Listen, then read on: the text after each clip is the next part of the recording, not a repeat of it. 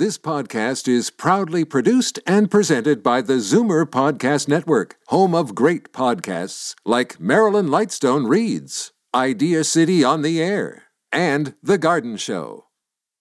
You're listening to an exclusive podcast of Fight Back on Zoomer Radio, heard weekdays from noon to one. You're listening to an exclusive podcast of Fight Back on Zoomer Radio, heard weekdays from noon to one. Now, Fight Back with Libby Znaimer on Zoomer Radio. Good afternoon and welcome. New numbers from the Public Health Agency of Canada show that the opioid crisis is getting worse despite efforts from all three levels of government and medical authorities to stem the tide. The vast majority of overdose deaths 72% of them are attributable to one drug, fentanyl.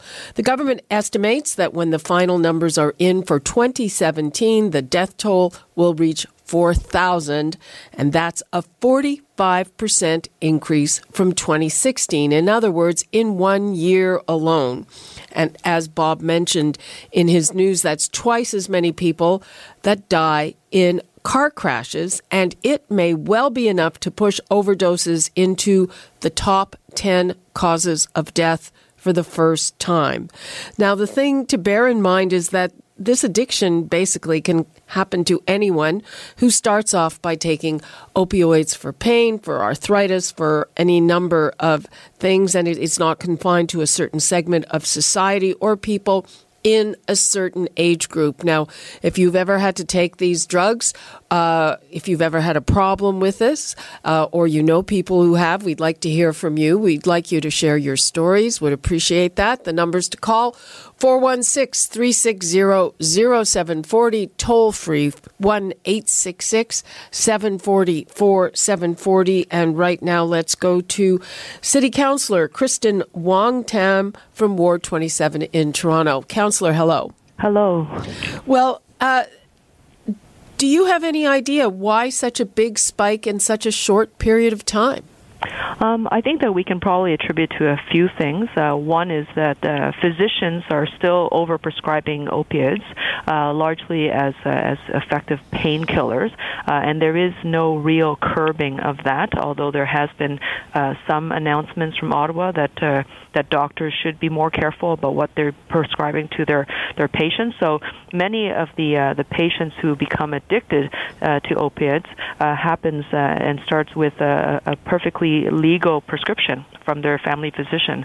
Um, and so what happens upstream that doesn't get curbed becomes much more disastrous for us downstream.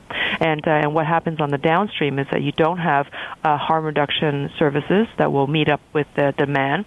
People who are no longer uh, being prescribed prescription uh, opiates uh, then turn to street uh, sub um, replacements, and oftentimes these are illegally produced uh, synthetic drugs and uh, and much of it is is very dangerous, contaminated with with lethal fentanyl. Um, uh, so, I mean, are you saying that the patients do get uh, uh, tapered off and deprescribed, and and then they turn to illegal drugs, or that they don't get deprescribed? Well, I think what has been uh, quite uh, tr- quite apparent is that people have unknowingly taken Tylenol 3 or any other types of painkillers, and which is a form of opiate, and they become addicted to it. Um, as they are trying to manage their pain, which is they, they assume is, a, is safe prescription uh, drugs from their, their doctors, is that it becomes a, a, a narcotic, an addiction for them. And, uh, once the, the pain is uh, the pain management uh, ends with their prescriptions uh, with their doctors, uh, oftentimes they've now become addicted to the substance. Uh, they turn to uh, other replacements, and uh, and oftentimes those replacements are coming from uh, non-pharmaceutical produced uh, street-grade um, opiates, uh, which includes the deadly fentanyl. Um, okay, uh, so you're saying that uh, you believe the solution is uh, to cooperate more with harm reduction. Uh, aren't we doing that? Uh, we are, but we're not doing it at the scale that we need to.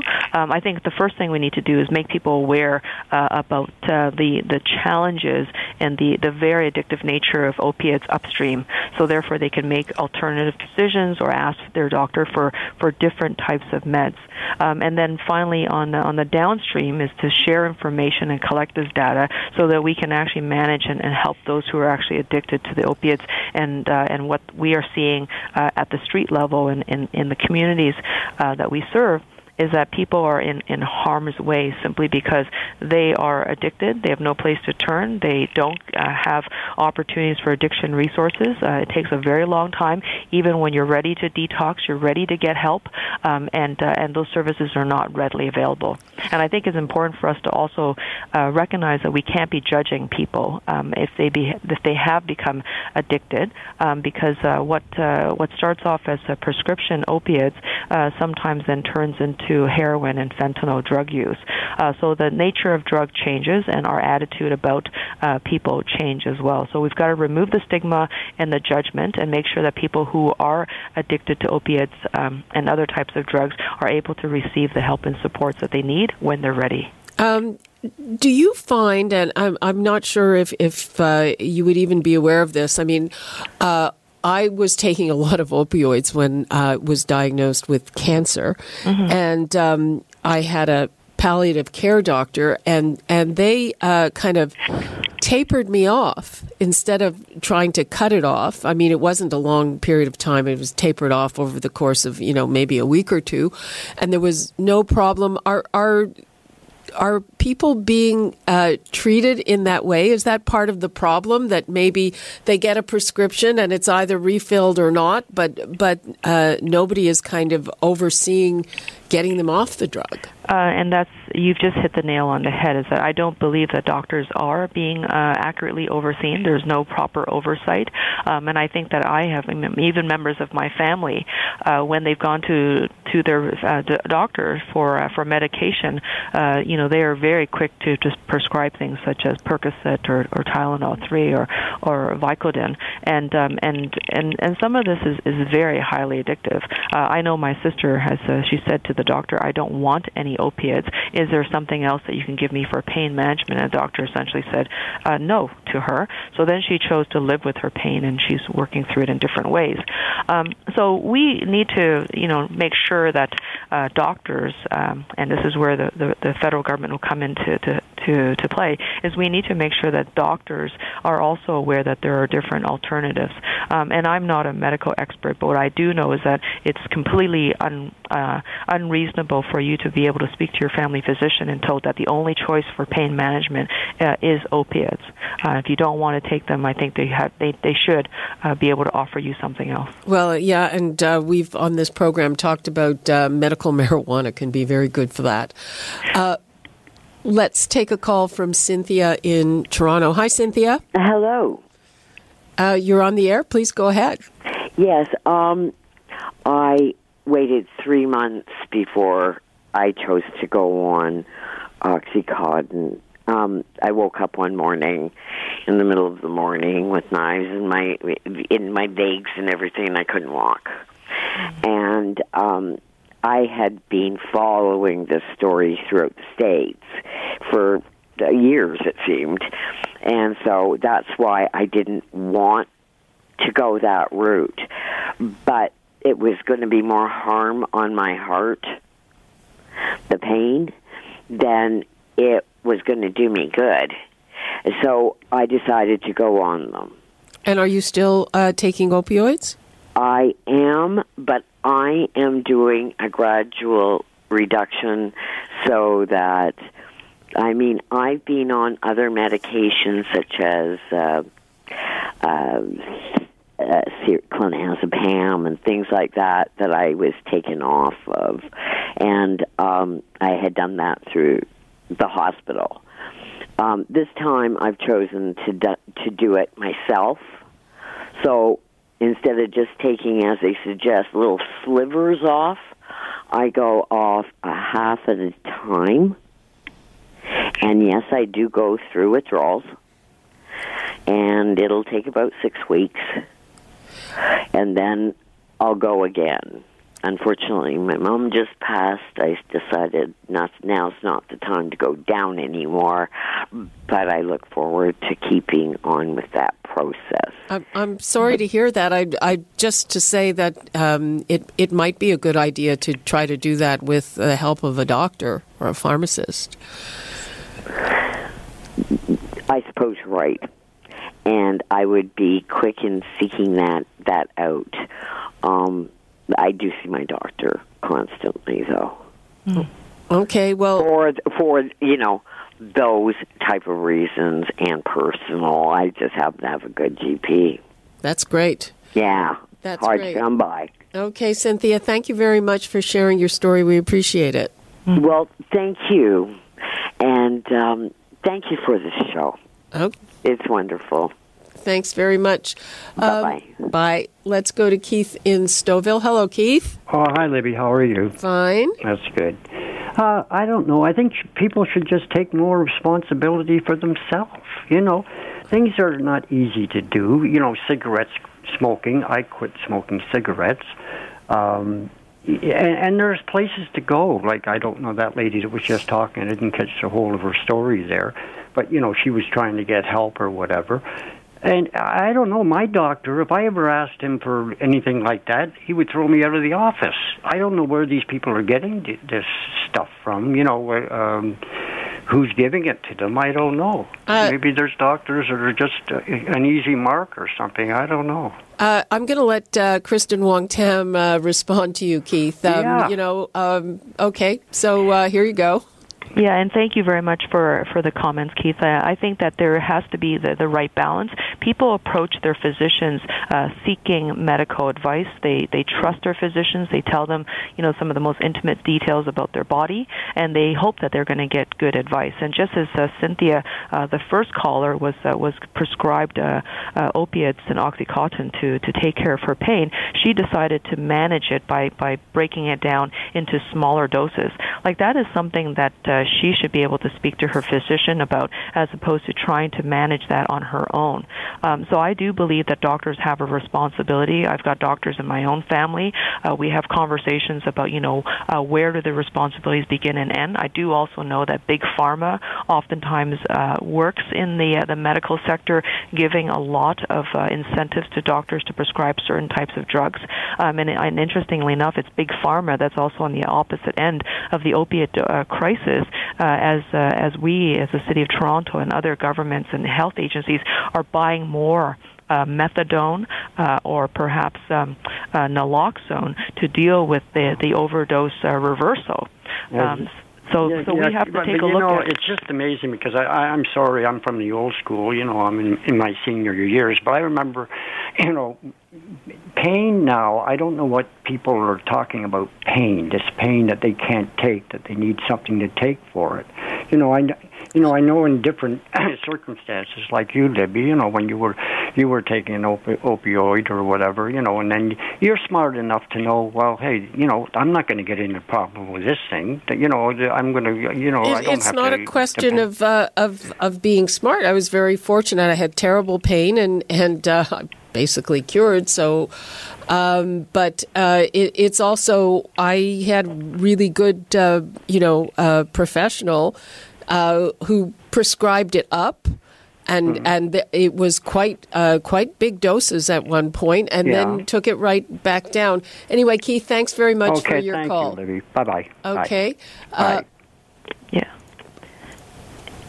let's Libby, go if, to. if oh sorry, uh, if I may, if uh, I think it's just very important for us to recognize that people are going to have a wide range of experiences, and there are no two people are going to receive the information exactly alike.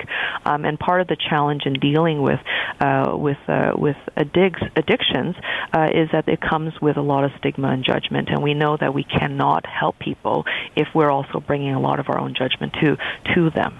Okay, well, yeah, I mean, that's a, an interesting point. Let's go to William in Toronto. Hi, William. Hello, Liv. Uh, very uh, brief comment. Uh, well-renowned, uh, let's try that again. Well-renowned uh, psychiatrist, uh, Dr. Peter Breggins, does not prescribe any medication to his clients whatsoever because he says these um, cause side effects and makes things worse. And once you get into the the circle, uh, this medication requires that, and and it's just ongoing. He prescribes love, family support, and inclusion, and no medication, and that's all that it, that it takes to. Uh, get rid of these things.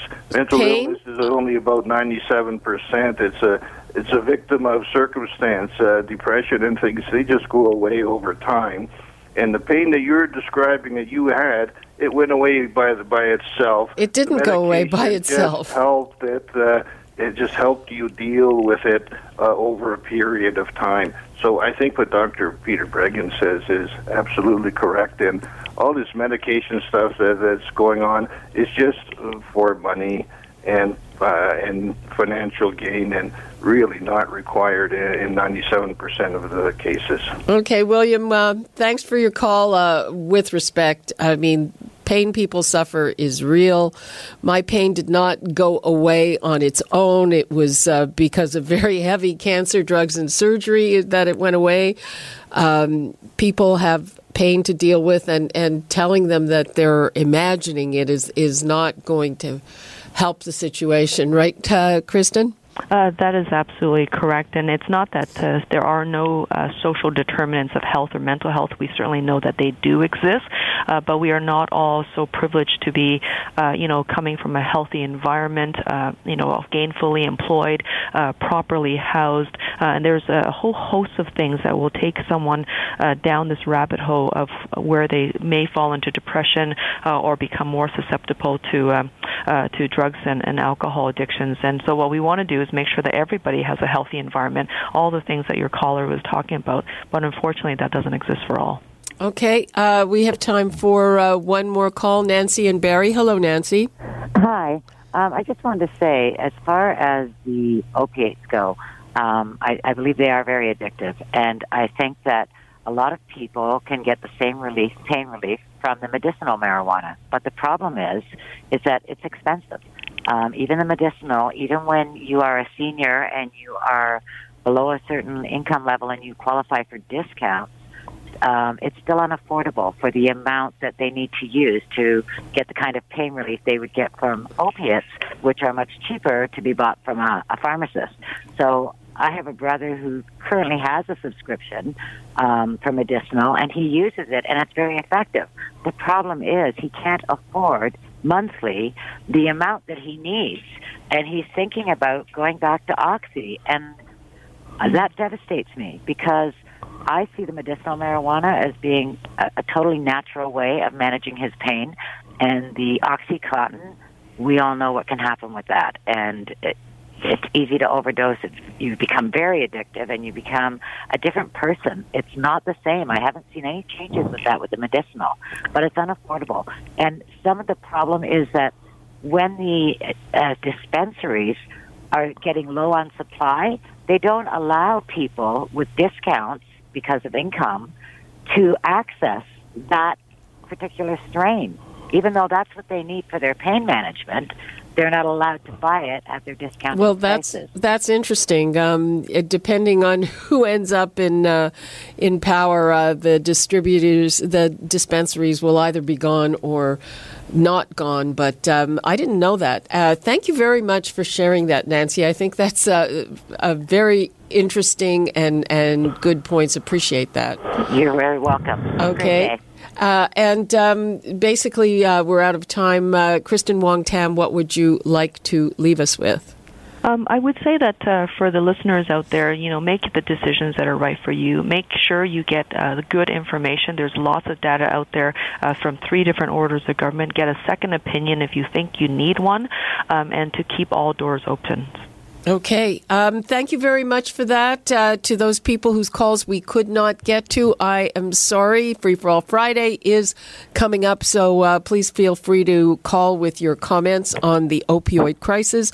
We're going to take a quick break, and when we come back, we're going to talk about a big victory for a group of tenants uh, who held a successful rent strike and got what they wanted at the end. Um, are we going to be seeing more of this? We'll have that when we return. You're listening to an exclusive podcast of Fight Back on Zoomer Radio, heard weekdays from noon to one. You're listening to an exclusive podcast of Fight Back on Zoomer Radio, heard weekdays from noon to one. You're listening to an exclusive podcast of Fight Back on Zoomer Radio, heard weekdays from noon to one. This podcast is proudly produced and presented by the Zoomer Podcast Network, home of great podcasts like Marilyn Lightstone Reads, Idea City on the Air, and The Garden Show.